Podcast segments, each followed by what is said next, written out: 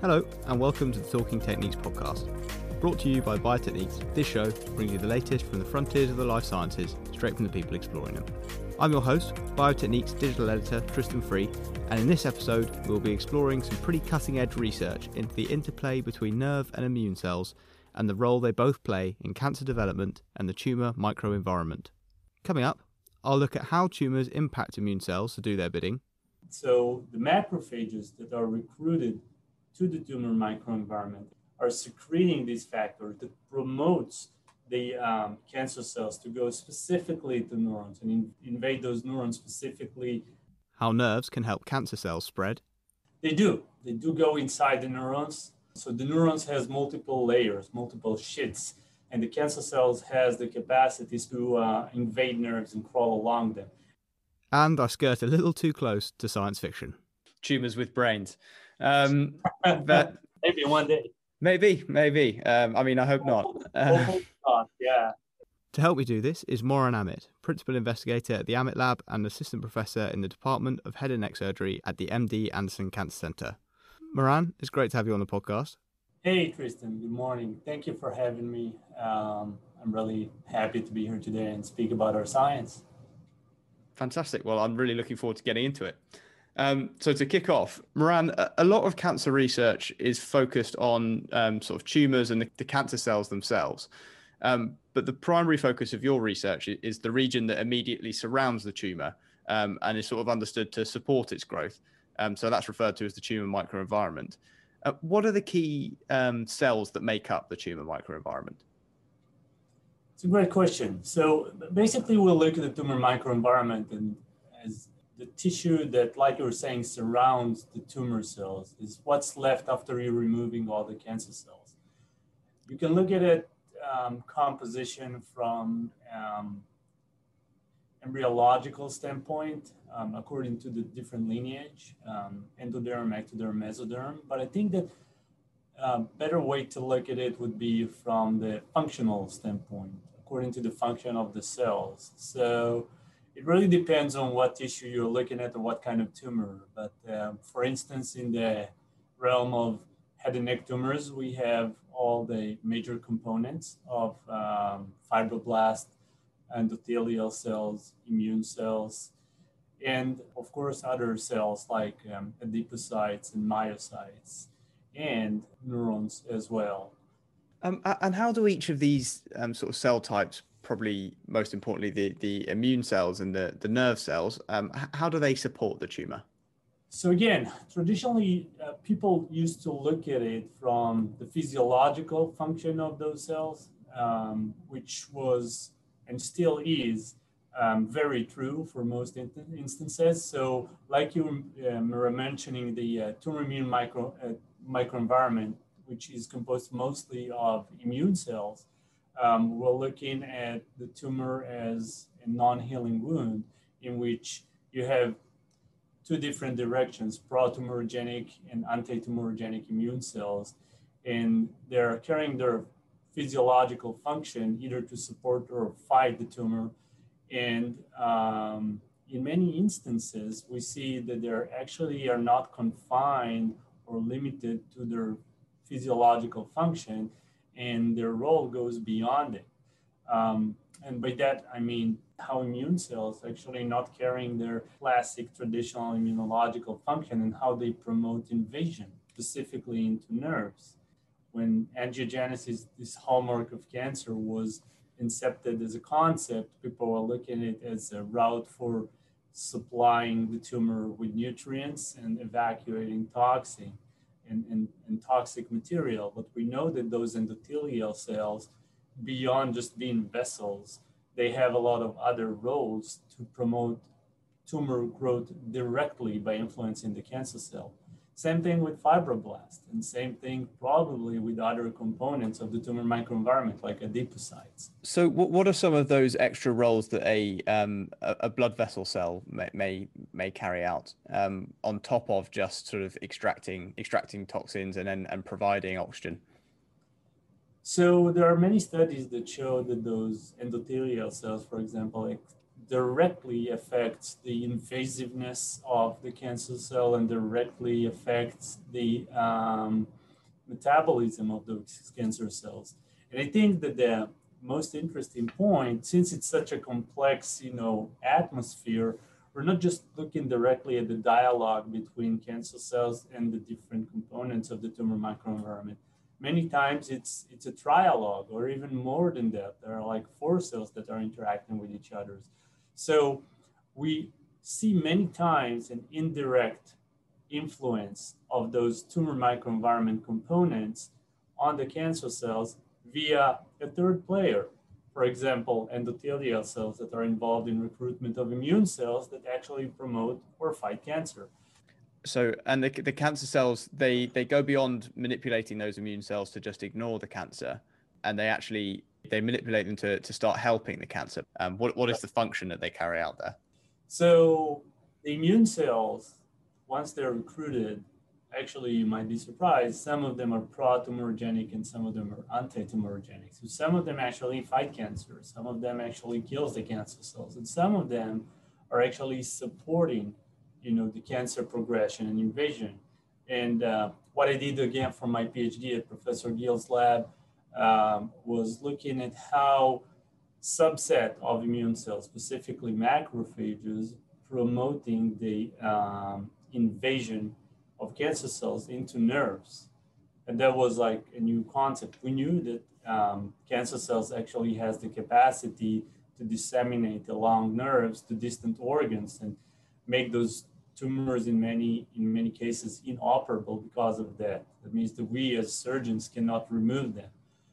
But we didn't really know what the mechanism is, even though we had a lot of indications that this is highly orchestrated. Um, the interest finding that was uh, found initially by Professor Gill is how do they do it?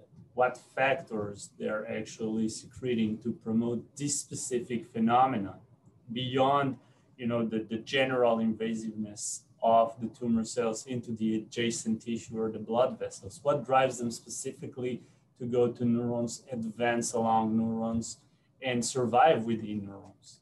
Is it that the ca- cancer cells are attaching to the outside of neurons and then moving along them um, along the outside, um, or are you saying that they they actually physically go inside um, the neurons?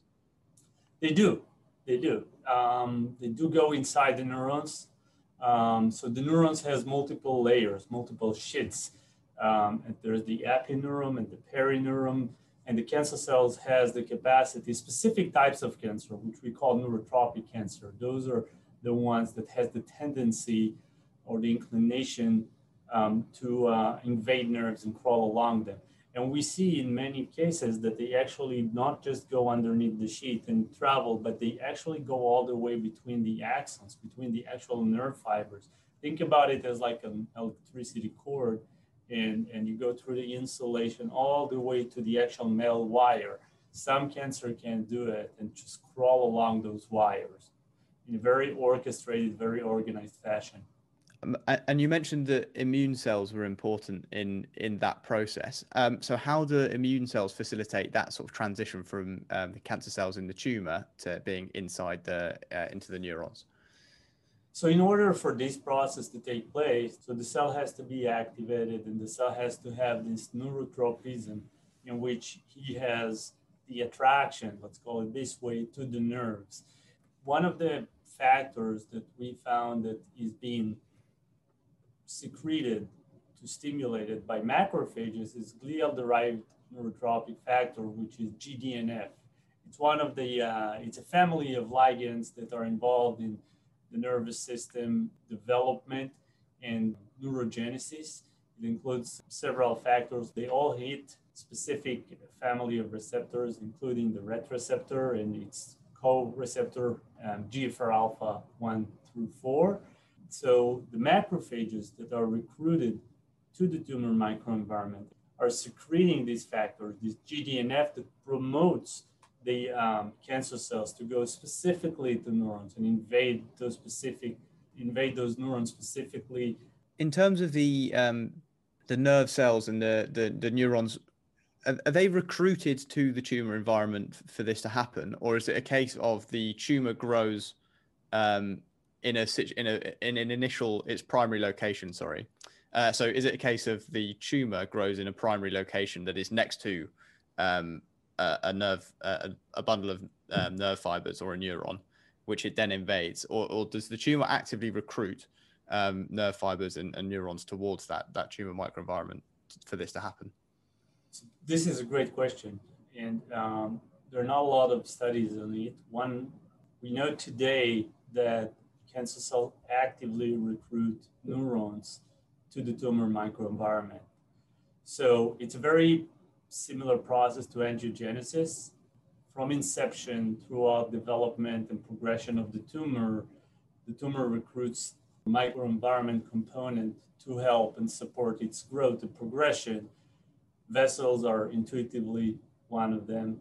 And um, recently we have shown that nerves are um, being recruited to the tumor microenvironment as well. And the interesting thing about it is that we started seeing recruitment of nerves to the tumor microenvironment before the malignant transformation when we have the pre-malignant lesion phase. It's um it's really fascinating. When you when you hear about it in these kind of terms of it being like angiogenesis of it in, um, encouraging that nerve fiber to grow towards it it, it's kind of it sounds quite insidious almost. It's it's really like planning ahead. And and the fact that you're saying it's, it does it before it even reaches that metastatic phase um, it's sort of like it's getting ready for when it's going to become metastatic and then it already has those pathways there for it um, do you have an understanding of, of how this kind of evolution would have happened i think with angiogenesis it's quite clear that if you're a growing um, tissue, you need vasculature to deliver your oxygen and, and take away the toxins, as we've as we've mentioned. Um, but with this, it's kind of it's not necessarily something that's essential to the survival of the cancer. It's it's more it's it's spread, which I would have thought meant that, uh, there was a delayed effect to that evolution. Do, do you have an, an an inclination as to the evolutionary pathways of cancers that have led to this um, this point? Well, Yes, but before I'll, I'll go to the mechanisms that are underlying this phenomenon of neurogenesis or tumor associated neurogenesis, so would just want to address one of the things that you kind of suggested. So, um, that nerves actually are just, you know, growing for the um, tumors to disseminate along them. This is not completely true because we know that nerves are actively involved in tumor progression beyond being just a conduit for dissemination. And, and this understanding is something that starts to be realized and, and generally accepted um, in, in the last decade, I would say, a little less than that. Um, one of the first evidence was um, Claire Mignon's paper in Science back in 2013, in which she showed how the autonomous nervous system is critical for uh, both inception and progression of uh, prostate cancer. Um, and I think that um, intuitively, nerves are being throughout our body, they're controlling every aspect of our living. Like even now, when we speak, our heart rate, our sweating, our digestion, salivation. So it makes total sense that they actually can regulate other physiological functions that are being ran in the background for the tumor as well. Um, so we're not just looking at nerves as highway for dissemination, but we're looking at them as an active player in tumorigenesis and tumor progression. Now, going back to your um, questions, there are not many studies on how nerves grows into tumors. Um, one of the first study by Gustavo Ayala showed that there are several nerve growth factors like ephrin and semaphorin that uh, plays a role Another uh, paper that came in Nature Communication two years ago showed that um, exosomes plays a role in delivering um, growth factors. Um, again, Claire Mignon published a couple of months before us in Nature that um, nerve progenitors are actually traveling from the CNS to the tumor microenvironment and um, they're being homed and stuck in the tumor microenvironment and develop as um, new adrenergic nerves in the tumor microenvironment to support it. And um, our proposed mechanism that was published um, most recently uh, last year in Nature showed that microRNAs plays a role. Um, so um, there are, I would say, like two or three major themes in the literature on how does this happen, and I would say that it involves um, nerve growth factors, microRNAs, and neural progenitors. Okay, um, so if the um, if the nerves are already being recruited there to um, sort of provide more essential functions, it's more likely that this is this, the, the dissemination across them has then developed as, as another result of um, the tumor exploiting the things around it. So it's found that it's already got the nerves there to, to provide it with um, the things it needs to, to grow and survive. And then on top of that, it's then learned how to disseminate along it. Correct. Yep. Okay. Okay. Um, so when you were when you were studying these interactions and, and learning about the um, the the role that nerve cells play play in the tumor microenvironment and and that um, and when you made that discovery of the the movement of cancer cells into um, into neurons to then disseminate along them, what what were some of the key techniques that you used to make those um, those findings? So just to emphasize, the, the perineural invasion area of research existed before, so that we discovered it. We just we uh, dissected the mechanism a little farther. Um, the techniques that we use mostly are uh, microscopy related techniques and, and uh, tissue labeling alongside with some in vitro um, systems that uh, we kind of optimized in our lab. Uh, the dorsal root ganglion, which we basically take ganglia from the spine of the animal, uh, mouse specifically, plate it in matrigel, we put the cancer cells around it, and we do um, video time lapse microscopy in order to um, document the movement of the cells from the cancer colonies to the neurons. A lot of immunohistochemistry in order to, uh, you know, quantify the nerves and quantify um, the invaded nerves. Oh, and, and um, genetically engineered mouse models in order, of course, to uh, model the disease and try to um, inhibit or, or recapitulate the process in vivo.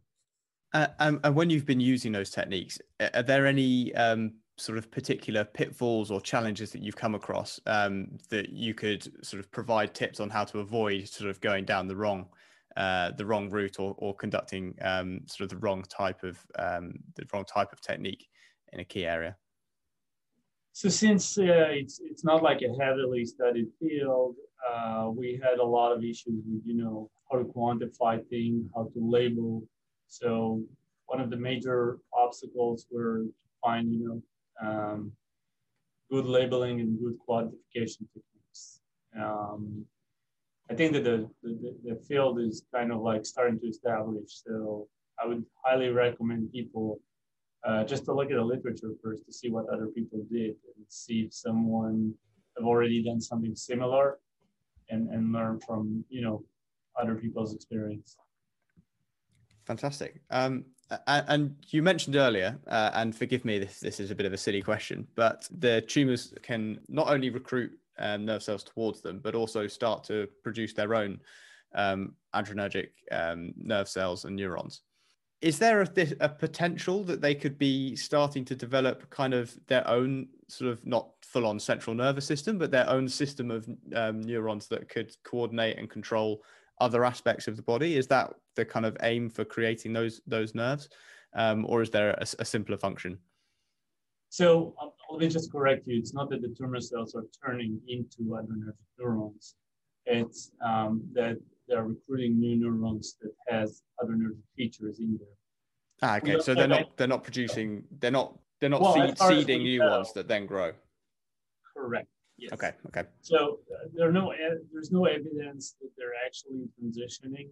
Um, I think that the thing that was closest to that, but still the authors didn't say that, was uh, Claire Mignon's paper in which she um, showed that progenitors are actually traveling from the CNS, the subventricular zone in the brain, to the tumor microenvironment. But still, we haven't seen transitioning of cancer cells to neurons, even though we do know that they have, or some of the cells have some level of stemness, and we know that the neurons, in order to switch phenotype into adrenergic has to go through some sort of stemness. So I think we haven't explored this, this region enough yet, but, but I cannot clearly state that there's such a transition as of now.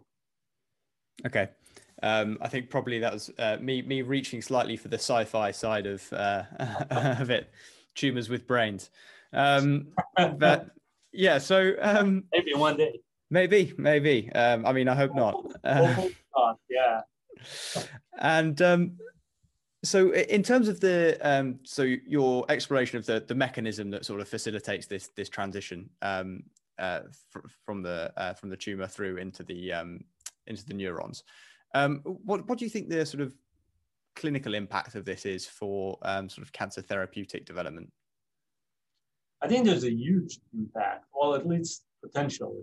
Um, once we figure out the role of nerves in tumor inception, progression, um, and dissemination, we can easily target that because today we have those agents to modulate the nerve, not the nerve function, but the impact of, of neural transmission. Uh, we're using those every day uh, for high blood pressure drugs, for example, beta blockers. Uh, they've been in use for almost a century uh, with a really well established toxicity profile. Um, we know exactly the dosage regimen. Um, and if we'll figure out that they actually play a role, um, not only beta blockers, agonists, antagonists, of adrenergic, cholinergic, uh, um, or somatic nervous system, we'll be able actually to target those in addition to conventional therapy and maybe increase the efficacy and, and eliminate some of the toxicity of the conventional um, current cancer therapies in those tumors that actually are neurotropic, are attracting nerves, are growing along nerves. Um, and and which which cancers do you think this will be most beneficial for? So you you've mentioned it's the the cancers that are, are likely to be neurotropic. Um, do they sort of fit within a? Are they mostly head and neck cancers, or are they sort of throughout the body? No, actually, the um, the, most commonly described are prostate cancer and pancreatic cancer. So the first is very common, the second is very deadly. So know, there's a lot of room for to make a clinical impact.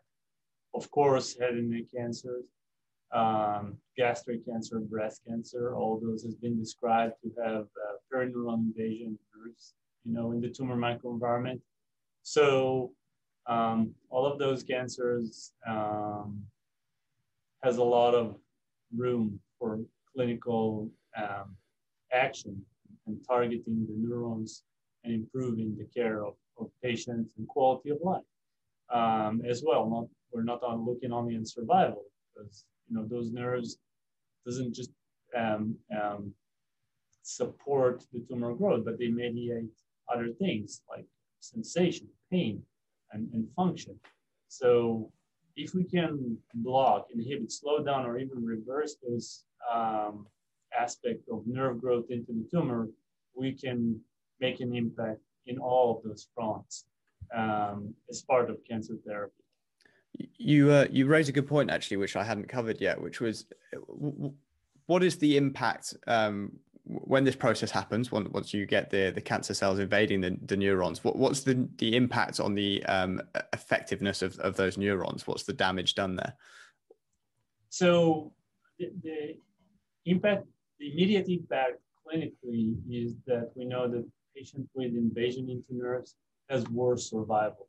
They just they die faster. In the head and neck field, me as a clinician, when we have patients with perineural invasion, for example, this is an indication to escalate the treatment. Two similar patients, one with perineural invasion, one without, they have the same tumor, same size, same extent. The only difference is the presence of perineural invasion in one and the absence in the other. This one is going to get radiation therapy and the other one's not. So this serves as an indication for treatment escalation as well. With regard to the function of the neurons, in the field of head and neck, for example, when we have invaded neuron, many times we see that this neuron lose is function. Um, and it can translate clinically into numbness, numbness in the head and neck region, which is uh, very uncomfortable for the, for the patient, or even facial paralysis. We have tumors that grows into the facial nerve that moves our muscles, facial mimics. Um, it just paralyzes the nerve clinically as a surgeon, um, this invasion makes those patients many times inoperable. So you have a tumor that starts here and you can easily cut it out, but if it crawls along the nerves to the skull base and invades the brain, that's a whole different scenario that requires a completely different surgical approach or other approach. Any of those patients are, are ineligible for surgery, unfortunately. So it's a it's a really difficult issue to overcome that kind of spreading and dissemination along along the neurons and and from what you're saying it sounds like once that's happened it's it's very difficult for a patient to overcome that. Um, if you could ask for for one thing to um, to improve your research into um, into these mechanisms and and to better understanding this these pathways, um, what would it be? And if that could be literally a, a fantasy piece of tech um, or a sort of a, a key insight, um, what would it be that you'd like to, to have to, to help help help with that next breakthrough? A cure for cancer, so I can retire. um, no, but I think that um, I think that we're getting um, closer to uh, an era in which those spatial relationships are being recognized and well studied. I think in Nature Methods um, just announced that the method for 2020 was the spatial transcriptomics. Um, if I have one wish scientifically, except of having the best people, which I already have, and uh, just keep growing, is um, to, to have a good um, a good technique that allows me to capture those neurons and the adjacent cells in the tumor microenvironment, which is well established, well validated, and um, quick to utilize because many of those techniques, as of now, are requires a lot of like um, bench work, a lot of processing, and the quantification as of now is is I would call it experimental. It's it's um, it's not well established. Um, I think I think that in the pace that we're moving forward, you know, my wish will come true in about like a year or two because there are a lot of like good companies that are actually working on it. Um, so labeling, image acquisition, and um, an image analysis. Those are the three components that we are not lacking, but still improving. Fantastic. Um, well, Moran, thank you so much for joining me on this episode um, and for giving us an insight into your work. It's been an absolute pleasure talking to you. Thank you so much, Tristan. It's it was a great pleasure being here. Um, I really enjoyed the conversation, and uh, if anyone wants to join our lab, you know, I guess my email is going to be there, right? yeah, yeah, we can we can add your email in so uh, so people can get in touch. We're recruiting postdocs, so yeah. If you've enjoyed this episode, you may be interested in the rest of our in focus on immunology, specifically looking at its impacts in cancer research and COVID 19. You can find Talking Techniques on Acast, Spotify, and Apple Podcasts, or look for the podcast section on our website at www.biotechniques.com. Thank you for listening, stay safe, and goodbye.